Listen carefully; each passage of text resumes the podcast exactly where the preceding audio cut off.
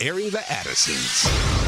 Let me say this as followers of the Lord Jesus Christ, we've got to be careful and make sure that in everything, man, we are trying to get as close to what the word says as possible. And we got to understand that with that type of wickedness, man, you know, God does not wink at that. There's judgment. Promoting truth, wisdom, and empowerment. And you don't have shades of truth. You have truth or you have error. You have fact or you have fiction. And now we go into the thick of it. Uh oh. Uh oh. Aaron Addison's. On American Family Radio, thank you so much for listening. I'm Miki. And I'm Will. And Sherry B is over in Studio CC, and we appreciate Sherry. She's going to be getting our guest on, Mm-hmm. um, hopefully in the second segment. Hmm, something weird going on with my headphones there. And the second no. segment, yeah, because guest. Um, it's just it's true. I've I've come to expect it. You, yeah. Anyways, um, our guest today is Ken Ham, and uh, he joins us in the second segment and third segment to talk about his newest book, Will They Stand? Parenting Kids to Face the Giants. And anyone who listens to this program, um, man, even if you just kind of dip in and out, you know that this is the kind of thing where the person starts to ask the question, Would you guys like to interview? Yes. Right. yes. Yes. If if you have written a book, of course, you know, reliable sources, right? If you have written a book, okay, about um about training children and preparing them to stand for right now what is what is upon us Eh, you know it's not coming upon us it's what is upon us um, but if you have written a book and you have a proven track record uh, the addisons want to talk to you Yes. and we believe that our audience wants to hear from you Yeah. all right. We, we have come to discover that we are not alone in our care and concern for our children. Amen. There are many, many, many more Christian parents and grandparents who not only share our concerns, but have the same questions that we have. Yeah. What are we to be doing right now? Right. Right. What are we to be doing right now? How are we to train them? How are we to equip them? And if there's been a gap, if there have been things that we have missed in the past, um, how do we uh, shore that up and make sure that it does not continue to widen this gap that has been created? So, anyway, uh, Ken Ham is going to join us, and I am so looking forward to it. I am not done reading this book, but I began reading it in preparation for this interview. And it was just one thing after the other. And I have to say this now. I'm going to say this, Will, just between me and you and our listening audience. I mean, in our listening audience. I won't say this in the presence of Ken Ham because it will seem a little self-serving, but our listening audience will will understand this because they're on this journey with us, right? But so much of this I was reading in um, Ken Ham's book, and I thought, whoa, this Will and I've been talking about. Oh my goodness! And so it says to me that by the Spirit of God, this is exactly where we need to be. It just confirms to me that this, for example, our our audience is going to hear us talk with uh, Ken about um, legacy Yes. and how we leave a legacy. Uh, we're going to talk about multi generational, the multi generational aspect that is raising godly children, and and so much of this is what we talk about Yeah. On a regular basis. Yeah. that I'm going. Okay, it, it was very encouraging to me. I just, if I could just be really transparent, it was encouraging to me to know, yes, the one Lord, the one Spirit. You know what I'm saying? And He is equipping us. He has promised to not leave us as orphans, right? And so He is e- equipping us to stand. He's hmm. equipping us as parents and grandparents to train our children and grandchildren. Mm-hmm. And that's a wonderful thing. It is very comforting to me. Let me just say, it is very comforting to me to know that we are not alone. That's right. That's right. I mean, just to say it as simply as that, you know, for the parents that we hear from, Yeah. who even sometimes call in, Yeah. but certainly the ones who write in Yeah. and are, you know, fearful and are mm-hmm. concerned about what is coming upon us. And I would say, you know, it's already here. Um, it's comforting and encouraging. And in fact, I would say this is the best possible comfort and the best possible encouragement we can have. And is to know that the Lord has not left us to ourselves. Amen. We have not been abandoned to our own wisdom, to our own know-how, to our own intellect, or to our own methods. You know what I mean? Like, okay, so then we're gonna do this, and then you know, in the fourth quarter, then we'll do that. No, you know, God has not abandoned us to that. And and if he if he were to do that, um, we would be hopeless and helpless all over again. You know, we don't we don't just need him for the saving of our souls, and then thank you so much, God. I'll take it from there. Right. It's like, thank you for that thing you did in saving me. Really appreciate it. But I got life to live, so I'm going to take over from here. No, every single aspect of our daily living, every single aspect, including, including the rearing of our children, the input that we give in Mm-hmm. the rearing of our grandchildren. All of these things are important. Very and the Lord important. has not left us to call audible. Yeah. Hopefully, I use that reference right No, uh, you did this time. Okay, good. Good job. this time. no, but I, I, I agree with that. Yeah. You know, and you know, sometimes we may live as though you know uh, that we're not, you know, actively hearing from the Lord uh, about our Mm-hmm. kids and stuff like that. We sometimes we live that out like we like that's something that's beyond us. But Mm-hmm. God has given us and equipped us as the parents of the children that we have, you know, to raise them. And we need to understand that the Holy Spirit lives inside of us and He desires to tell us the things that we need to know about our children, you know, Yep. how That's right. to handle certain situations. And I think sometimes we we act as if we got this on our own or we, Mm-hmm. you know, search some some some other source, but man, God is present to help us. Amen. You know, in the raising of our children. He will impress upon our hearts certain things. He'll cause us to see certain things that we That's normally right. wouldn't see. Come and say, on. man, you need to pay attention to this. That's you right. know, pay attention to that. And I saw something uh, concerning uh, Gabby, Mm-hmm. um, and and and you really put this out there, you know, with her. But in the organization of the school day, Oh, Gabby was instrumental in Twice. setting out the schedule, like you know, and how it should go. Twice. And I, yes. you know, and I see her in the the uh, upkeep of her room and stuff like Man, that. she's very cleaning orderly. up uh, after Sam Witt in his room, and Oh, then the things that she. I'm like, man, she has an administrative type ability. Like she, She does. She likes to put things in order. Things has She has does. to be. And I'm like, Lord, help me to see that. Not only see that, but to nurture that. And like, how can that be used? Like that can be a help, you Mm-hmm. know, to our family. And that's something that she would desire to do. That's something Mm-hmm. that she's bent towards. And I think the Holy Spirit, like you just in everyday life, you'll see certain things, and you're like, and and God is like, hey, so let me look give at this, you look at that, you know. so let me give our listening audience an example of what this looks like and and the point that you're making. So when we um, put our family on an official school schedule where everyone was doing the same subject and changing at the same time um, this was gabby's suggestion right? Even how how we ought to operate and how things ought to shift and there should be one timer that goes off and, and that subject is done.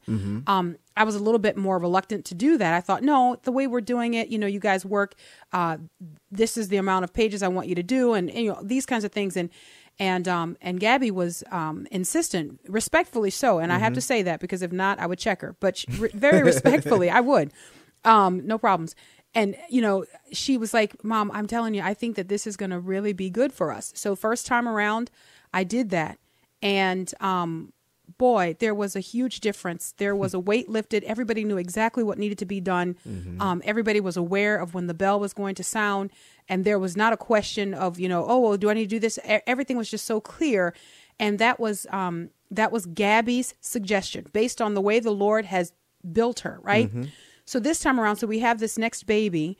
And we're back in this mode of like, oh man, there's chaos. Everything is just, you know, and oh man, and this one needs help and that one needs, and all this. So Gabby comes back and she says, Mom, here's what I think we ought to do.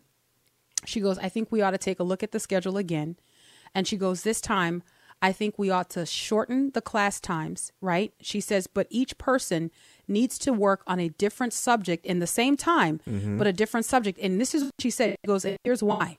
Because if we need help, right, there are mm-hmm. certain subjects that we are always going to need your help with. So we don't all need to be working on that subject at the same, time. Yeah. I go, Gabby, Gabby, that's brilliant. Yes, you're so right. And she goes, so you just stagger our subjects, right? Mm-hmm. And then she goes, and this is the time that we work in. And so that way, if there's a problem, you can work with us one on one and not feel like the other one is just there, kind of just waiting around, not knowing what to do, right? Um, that has been such a blessing. We Yeah. implemented that. And that has been a blessing because with this new kid, it changes the dynamics of your family. And Gabby is just, she, man, she's just administrative. You She know, she. And- helps and- us execute things. Go right. ahead. No, I'm saying, and God desires to to continue to use that. You know, that's one way it, it has been used by God. You know, in and at home. You know, but I, I believe long term, there's some things that's gonna that she's gonna be bent towards. That's right. You know, and I think that's the Holy Spirit that points that out in the context of family. We're able Mm-hmm. to see those different giftings and abilities, and the Lord will, uh, will tap you on the shoulder and say, "Hey, pay attention to that. Pay Yeah. attention to that." Did she also implement the five minute break, or that was already in in there? Oh, uh, no, I did that. Okay. Um. So, right. but let me tell you what she did. Here's what I. Here's what I did. She said she suggested shortening the class times. Mm-hmm. Um, because she felt like the class times were too long, and this is what she said.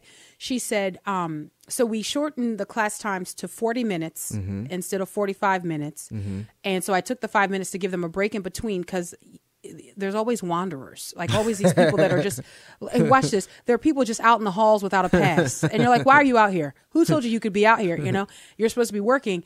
And so I realized what they need is, is they need a break. But Mm-hmm. it was Gabby who said, because we experimented with times on subjects, Yeah. and I gave them 30 minutes, right? Mm-hmm. And Gabby said, mm, she said, Mom, 30 minutes is not enough time. she said, 30 minutes feels like one minute. Mm. And she goes, but 45 minutes feels like an hour, you know? and so, so she said, what about shortening the class time? So I said, okay, what about 40 minutes? We do five minutes, kind of like, it's, I, I went back to my high school days. Yeah. This is the time that you get to change classes. You know what I mean? I mean, they don't have to walk to classes, but it gives them a breather. Yeah. And it has worked beautifully. And this is me working with my second born, who I don't have to wait for her to be out in the quote unquote, you know, working world to know what her gifts are. Right. You know, this Right. is when people have these questions about you're educating your kid at home. Oh, they're just not going to develop well. They're just not going to. Excuse me, I'm far outpacing what you think development ought to be. It's cra- it's, it's know what I mean? in the context of family. You see a lot of the giftings. I mean, Correct. You know, you see them. You know, um, thinking about the video Mariah uh, was showing me Oh, yesterday. I'm like, man, th- those things you you miss it. You know, if if you're not aware, if you're kind of Yeah. like, mm-hmm, you know. But the Yeah. Lord is always showing. I think in the context of family, look at this. Check this Yeah. out. You know, pay attention to this. This may seem like small now, but there's something there. You know. Listen, sometimes it is, and I, I say this uh, to parents, I say this to grandparents. Sometimes it is so that those things that tend to um, be a nuisance, a nuisance to us, we look at it and we're like, "Oh, that's aggravating me." You know, those are things that the Lord has given to that child or to that grandchild, to that niece or that nephew, that are things that He intends to use for His glory. Right. So, for example. Gabby is very regimented, right? I mean, she is rigid with her time. She, you know, if this is the time we said we're starting, she gets antsy if we're not. And so for a very long time, that kind of aggravated me. You know, I'm not exactly cut like that. You are cut like that, and you aggravate me. But here we go. Well, thank you. You're welcome. Glad Take it as a compliment. You are who you are. And, uh, and and so, but here's what I see though. I see that those things, the way she's wired, those things, man, for the glory of God, can Mm-hmm. be channeled and can be useful to our family. Mm-hmm. And that's what God intends to do. He intends to show us how He has wired our children, how He's wired our grandchildren, so that we build them up and we encourage them according to the Word of God. Now, you know, because all of the traits that our kids have, um, the good traits. Let me say this: all of the good traits, they they come with seeds. All right, and those are like flaws. You know what I mean, right? It's like you have this big juicy fruit, and you bite down into it, and oh man, there's a seed. You know, and so all of these good traits that our kids have that we value in them. And the Lord gives us the ability to see this so that we don't think that they just like, you know, hung the moon. You have to be willing to see that, man, my kid is great with this, but this comes with something, mm, that's a flaw. I got to check that. Yeah. You don't, Yeah. you can't be so enamored by your kids where you're like, everything they do is great. Oh, look, they're talking back, but look, they're using complete sentences. No, you better check them. Nah, I don't work like that. For the glory of God, you better check them Yeah. before you wreck them. All right. Airing the Addisons on American Family Radio. We well, I just just trying to keep it old and fresh. Um, The question is, will they stand? Will they stand? Ken Ham joins us on the other side of this break. Please stay right there.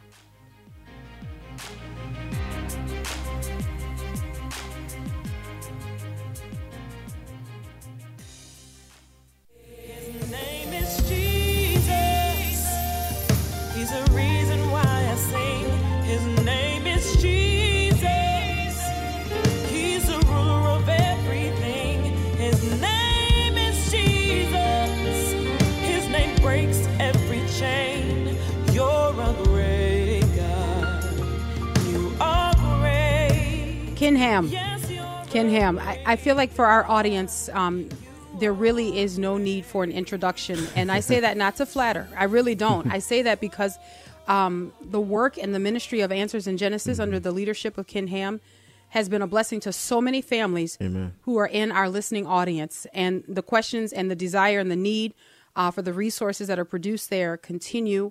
Um, but because there is a bio here, and maybe someone's flipping stations or something and they hear people talking they want to know who's the guy that talks funny. I mean maybe Talking about me? sorry.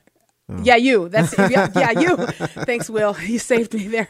Um, so many times. Ken ham is one of the top biblical apologetic speakers in north america. He's the president and ceo um, and founder of Answers in Genesis US, the highly acclaimed Creation Museum and the world renowned Ark Encounter, which, by the way, Will the Great, you and I have yet to visit. Yes. I don't mean to put you on blast, but take me to the Hey. Ark Encounter. Uh, I'm just sure. saying. That's all I'm asking. Sure. As an author, he sold over 3 million copies of his impressive collection of 26 best selling adult and children's books focused on the relevance and authority of the book of Genesis. He's a husband, father of five, and grandfather of 18 Wow.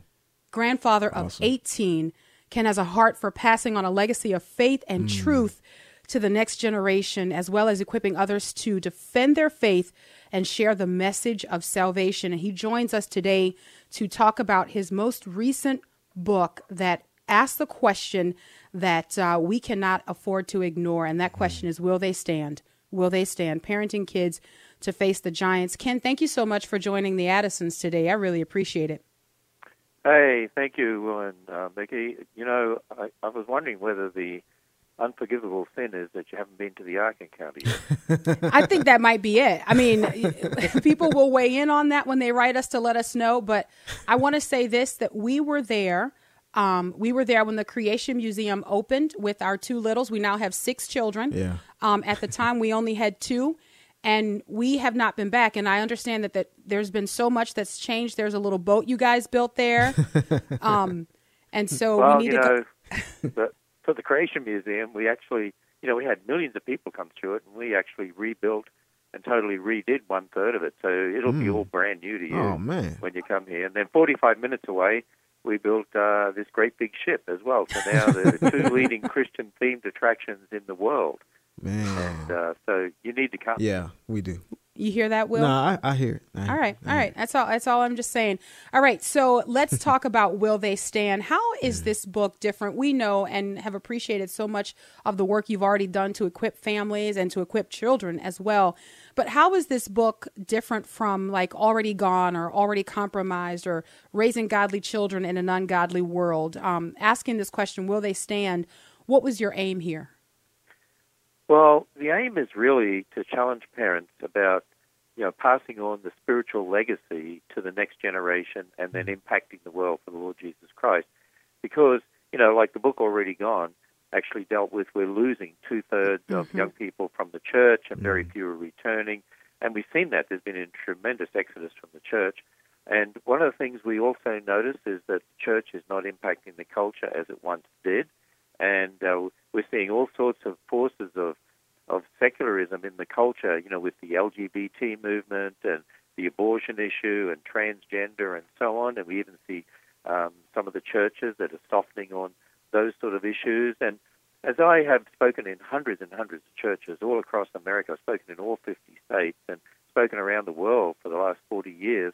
But one of the things I've been hearing a lot in recent times is my my kids don't go to church or my grandkids have nothing to do with church. I'm hmm. I'm really concerned about what's happening with the future generations, and I want to write this book from a perspective of really starting, you know, at my, in my childhood in Australia, and the hmm. way my parents trained us to stand on God's word and taught us to defend the Christian faith and taught us to have a heart for the gospel in reaching people with the message of salvation, which is what mm-hmm. our ministry is all about, and how all of that, God used all these circumstances uh, to lead up to the ministry of Answers in Genesis, the Creation Museum, the Ark Encounter, which is really a legacy of parents who taught their children to Wow. stand boldly on God's word. And at the same time, to talk about our own personal lives of my wife and I and our journey and having children and then asking the question, how are we to train these children? What does God's word say?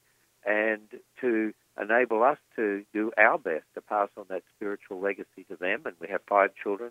You mentioned four that are married and 18 grandchildren. And it's thrilling for us to see our five kids who really stand boldly for the Lord and the four that are married and bringing their children up to stand on hmm. God's word.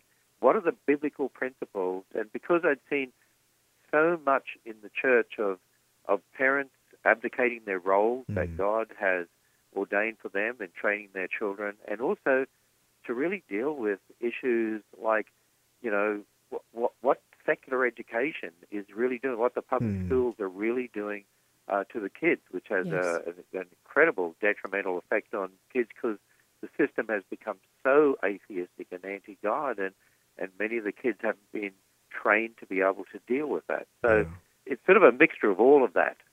Wow. You know, it's interesting, and I there's so much in what you just said that we're going to kind of go back to. I think throughout this interview, but one of the things I just want to touch on real quickly uh, is the very last thing that you said. I think that um, maybe just five years ago, uh, there was still this sort of like hardened stone that you're dealing with in talking to parents about um, government schools and the education system. But I think even now, that's an easier conversation for Christians because it is so overt and it is so sinister and malicious and detrimental to the faith, what's happening in uh, the public school context, that I, I think parents are. Um, they have their eyes open and, And, they're think saying, the question "What is, can what? we do?" Yeah, what do I do? Especially when you uh, build a life that's surrounded about by both parents needing to work and stuff like that. It's like I see all of this and I see what you guys are saying, but what do I do? That's the question. Well, you know, um, uh, well, I was just, you know, in, in thinking about that. One of the things that I challenge people in the book, I challenge them in a particular way towards the end of the book, but look, for all of us, I, I think the whole COVID situation this past year and the lockdowns and the fear that's been created and the weaponizing of things that's happening and stuff that's been so politicized and people don't even know what's right or wrong anymore. We can't we don't know what's truth. We don't know whether to trust the media, the secular media, and and all of that has has led to people really standing back and realizing, wait a minute, this this world is temporary. This this is, life is not going to go on like this. And and what I challenge people in the book is, look, um, you know, what's going to last forever? You know, your, your house isn't going to last forever. Your bank account isn't going to last forever. Mm-hmm. Um, but your children are because their beings are going to live forever. And the mm. Bible says in, mm. in heaven with God or in hell without God. And then what can you take to heaven with you? You can't take any of your material goods to heaven with you, but you can take your children, you can take your oh. grandchildren, you can take those who have trusted Christ. And to make us stand back and look at our own priorities. And when we start to realize, you know, Scripture says children are an heritage from the Lord, they're a gift to us from God to train and look after, and they're beings that are going to live forever. And when you realize how temporary this earth is compared to ever, then we should be putting a priority and standing back and saying, wait a minute, I've got to make this a priority and mm. rearranging our lives. yeah. You know, I want to. I was really struck by the opening chapter, and which I'm in the process of reading the book right now, Ken. But I was really struck by the opening chapter where you really, man, I. I I felt like I really would like to have uh, been able to hang out with your dad, you know, just in, in reading that and reading the legacy that he passed down to you. I, I want you to share a little bit of that with our listeners and um, talk about how that has shaped your life, how the legacy that your father left shaped your life. And then my follow up question is going to be, uh, and I think this is a big one. What do you think your dad might say about what it is that you've done for the glory of God? Well, you know, uh, I grew up in a Christian home in a pagan country, and uh, my father, he was one he, he was a school teacher, and he, we were transferred every three years because uh, he would be promoted because he was so good at what he did. In fact, you know, whatever he did, he, he, one of his favorite verses was, and taught us, whatever you do, do as unto the Lord. You know, and my mother also always used to drum into us. It's always God first, others second, yourself last. So you do whatever you can for the Lord. You use what God's given you for the Lord, and and I saw that in in both of them. And when my father actually uh, was dying in in hospital, he he died uh, about 19 years ago. But when he was dying in hospital, my brother was with him and said to him, "Dad, why did you love God's word so much?" And he said to my brother uh, that he said his father died when he was 16.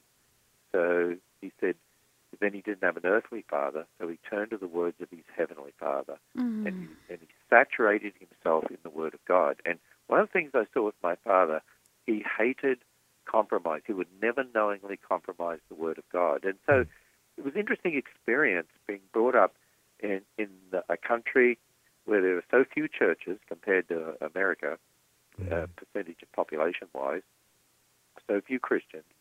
But we would be transferred to a town that didn't have Sunday schools. My parents started Sunday schools.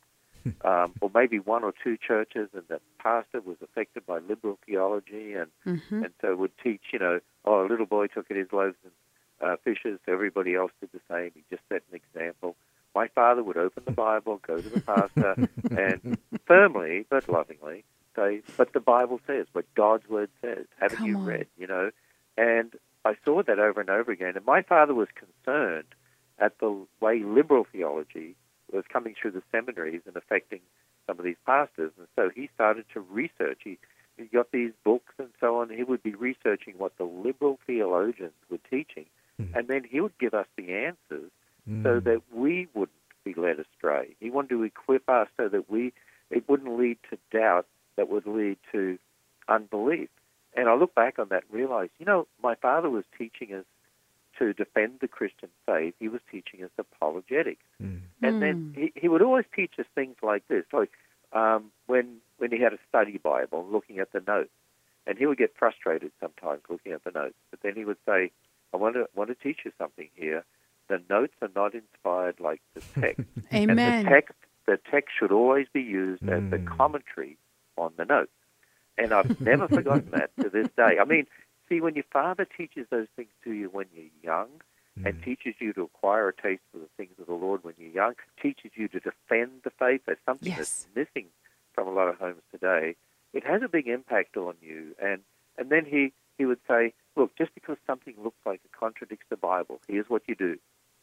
You go to the Bible. Let's look at the words in context and make sure we're taking it according to the way it's written and the language. And this is God's word speaking to us. Remember that.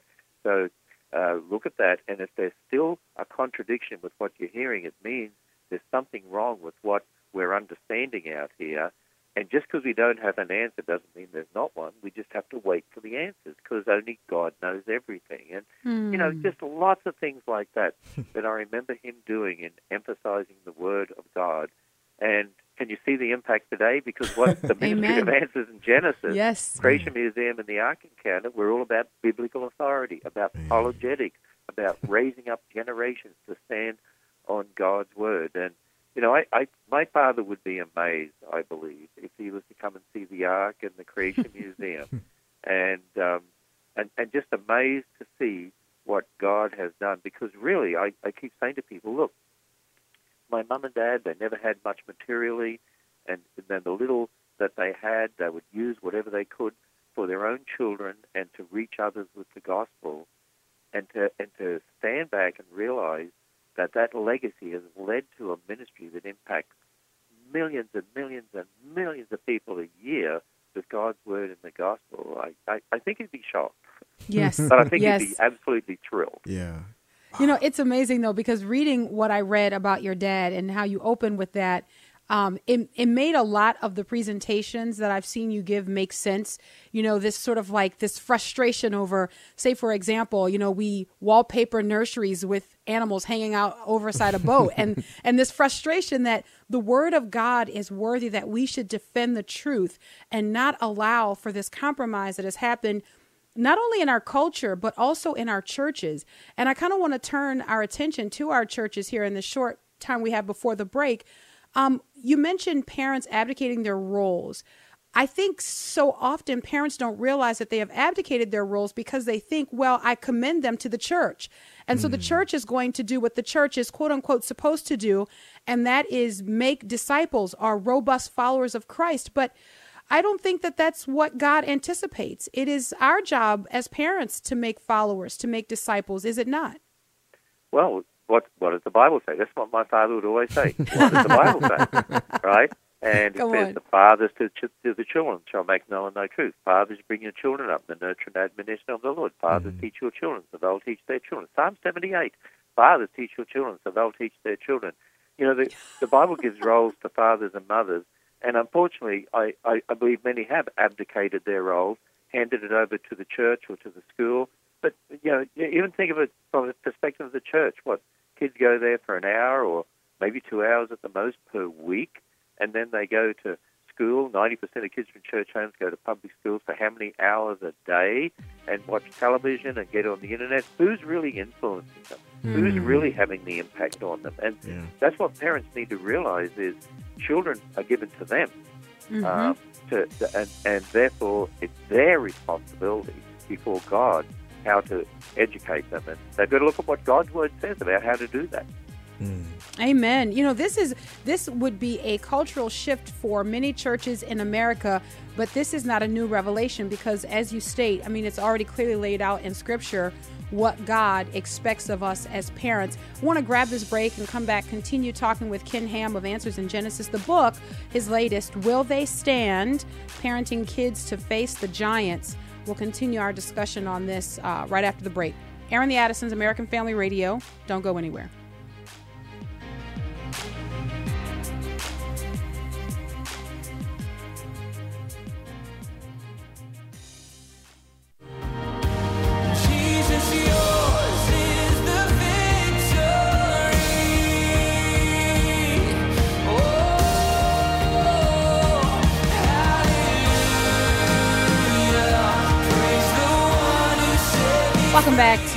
Addisons on American Family Radio. Boy, we appreciate you spending this hour with us every day.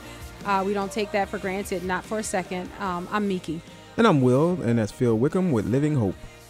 Our guest today is Ken Ham, and we are discussing his latest book, Will They Stand? Parenting Kids to Face the Giants. Um, and you know, when when we first started out doing things like this, started out um, encouraging parents, we would say the giants that are coming, or actually we would say the onslaught of the culture is coming. It's coming, and now we are saying we are here. Yeah. Um, and we see the changes happening so rapidly, which to me um, tell us that we we are nearing the end of the age. We see these things increasing, um, anyways. And so the question is, the question is, will your kids stand? Are you raising them to stand? Before we go back to um, our guest and and and have continue our discussion, I, I want to take the opportunity to give away one of the books that we have here. Um, Ken and his team were kind enough to send us an extra book. And I want to bless one of the parents or grandparents listening to the program. So if you are caller number five at 888 589 8840, Sherry B will take your call, get your information, and uh, we will send you the book, Will They Stand? And hopefully it will be a blessing to you.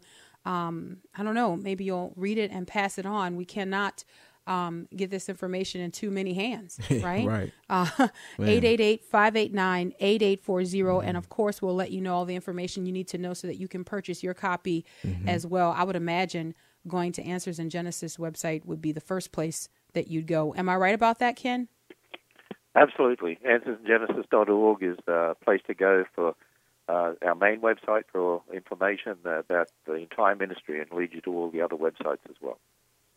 When you talk about um, legacy and you talk about this foundation that um, we as parents are building, there's one of the things that you point out in the book, and I think that this is such an important point to make. Um, the question about legacy and um, what we leave for our kids is not whether or not we will leave a legacy, but it is what type of legacy we will leave for our children. How do we live now to ensure that we've left the type of legacy that glorifies God and equips our kids to stand?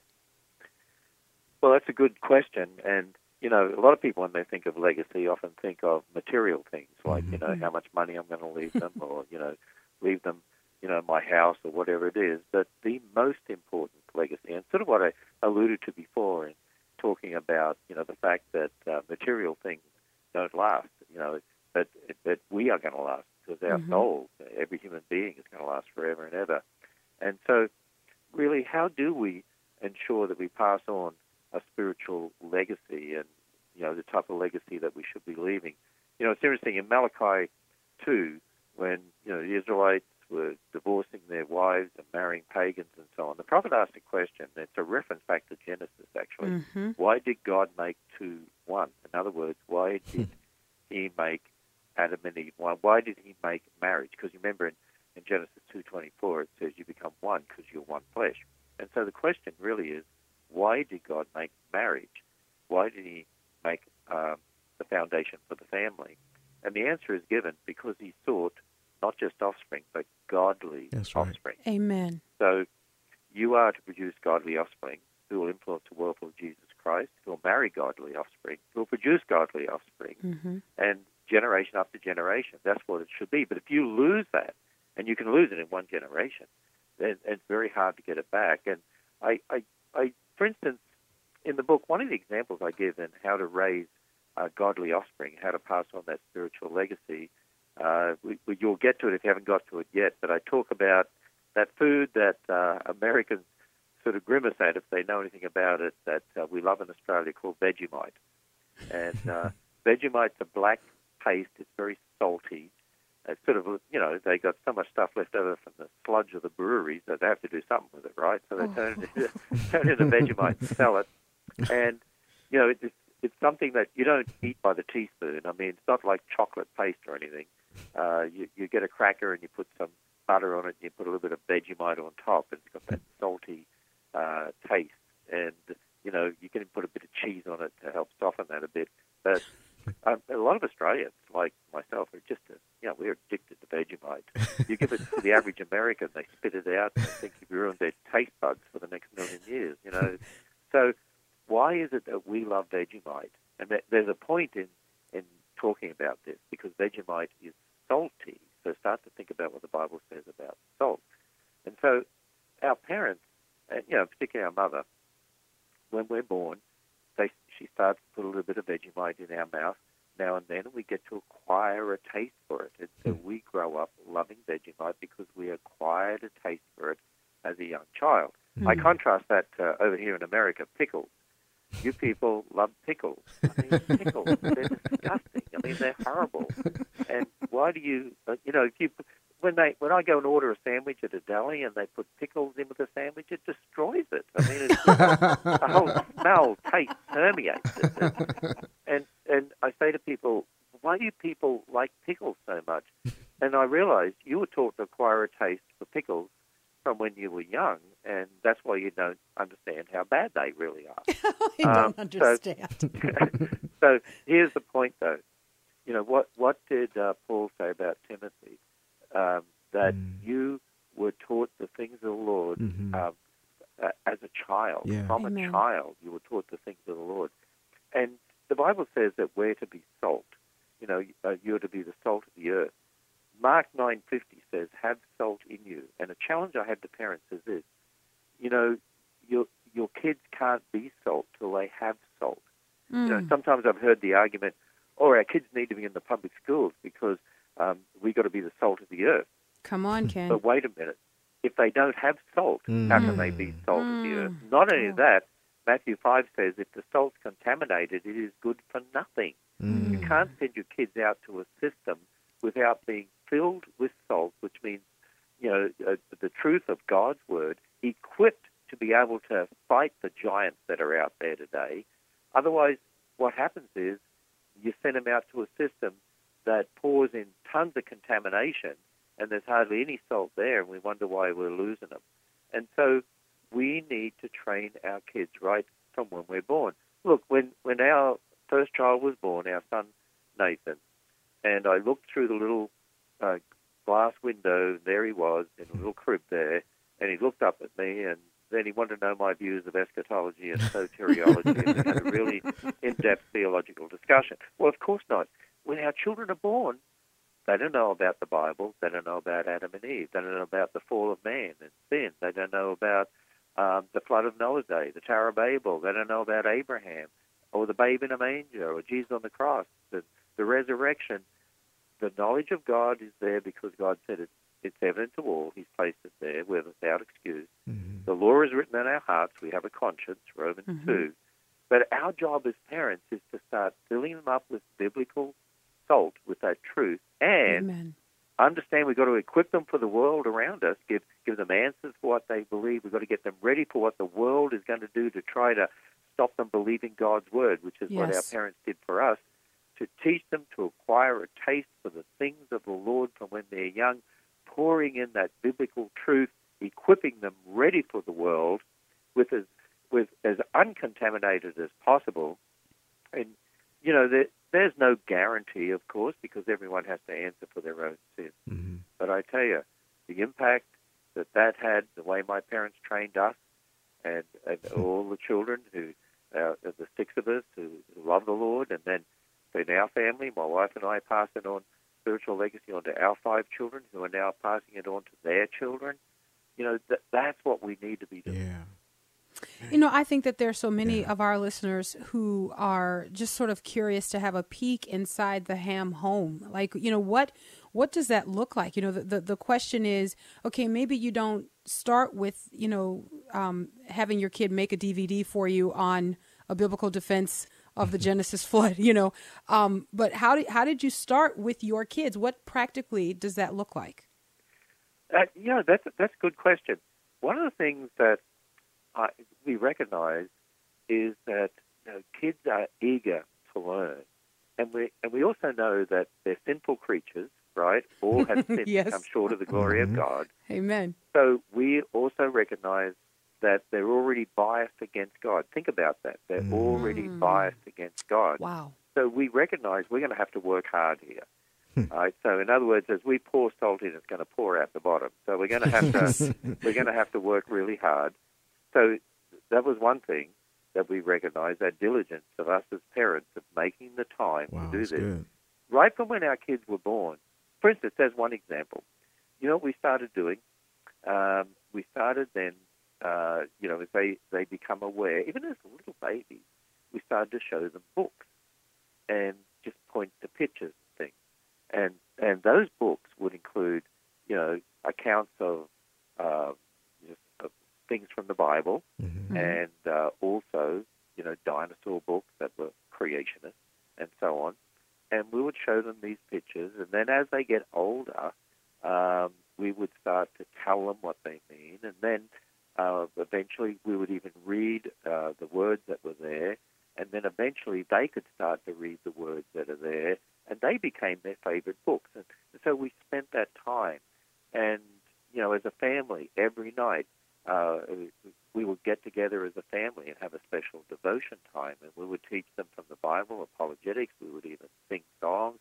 We we would teach them um, the, those choruses we all used to sing as little kids in my day. We would as we travel around in the car. That's what we would sing. That's what our parents did with us. Mm. We would see how long uh, when I was a little kid growing up, uh, as we traveled in in a car to go visit grandma or whoever, we would see how many uh, choruses that we could sing uh, based on God's word until we got there, that sort of thing. So we even did that with our own children and recognize too, we're not going to hand them over to the world to educate them.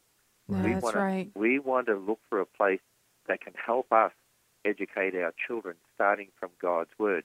And you know, if if if, if you want a little insight into um, the Ham family too, at, uh, towards the end of the book, our eldest daughter, Renee, she actually founded a Christian school. Some of our kids are involved in homeschool, and some in Christian school. She founded a Christian school under Answers Genesis called Twelve Stones Christian Academy. And it's very unique because we use Christian textbooks, not secular textbooks, because you Very can't good. Christianize the secular philosophy. Uh huh. And we want to raise up kids to, to think logically, so we teach logic and so on. But but also to have a true Christian worldview, to know why they believe what they do and what they believe about marriage and how to deal with all these issues in the culture today. And she's written a chapter in the book. And as you read that chapter, you're seeing the, the, the result of uh, a godly offspring who herself now is influencing many, many others, and you'll see her whole philosophy and the and the biblical worldview that she has, um, and and how that has matured in her, and that that's the way in which our children are brought up. And now she looks after this Christian school with all these kids in it that are also now helping parents to bring their children up founded on the Word of God. Wow. Beautiful. That is Wow. beautiful. We are almost out of time. We got a couple Man. minutes, but I really want to ha- have you encourage dads. You you've got a chapter in this book for dads, the important role of dads. Talk a little bit about that as it pertains to legacy and preparing our children to stand. Well, you know, sadly, one of the things I've seen that so many fathers have abdicated their responsibility and have not mm-hmm. taken on the God commanded responsibility to be the spiritual head of their wife mm-hmm. uh, and spiritual head of their family.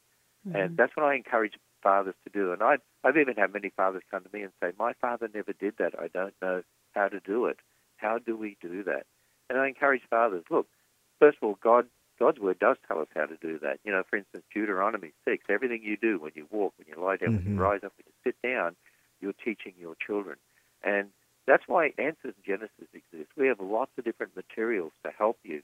Uh, we even have a whole Sunday school Bible curriculum, which we've turned into now a homeschool curriculum. You can to, to, to teach your children through the Bible, but teach them apologetics, teach them how to defend the faith, and you can learn with them as you do this. But spend time with your children. Take time every day to spend with them. Show them that a priority in your home is the Word of God and learning and teaching the Word of God. And every morning, you know, to, to pray with them and have devotions before before they leave the house. And you know, with my wife and I, we pray together every morning. We pray together every night. Pray with your wife. How many how many husbands really pray with their wife and pray for their children? And that's what we always make sure uh, that we do. Amen. Man, you know, listen, Ken, you are a blessing to so many of us in the body of Christ. And, you know, even as I read your book and uh, understanding or learning that there were questions that you had that you took to your dad, and even though your dad didn't have the answers, the one answer he had was that the Bible is true, that the Bible is the Word of God. And that is the starting point, must be the starting point for so many of our parents and grandparents listening. You may not have all of the answers, although there's no excuse now because you have answers in Genesis.org. Uh, but you must start with the, the conviction that the Bible is the Word of God and it's true. The book is Will They Stand? Will They Stand? Ken Ham is the author. You can go to answersingenesis.org and get yourself a copy. Until tomorrow, Lord willing. God bless.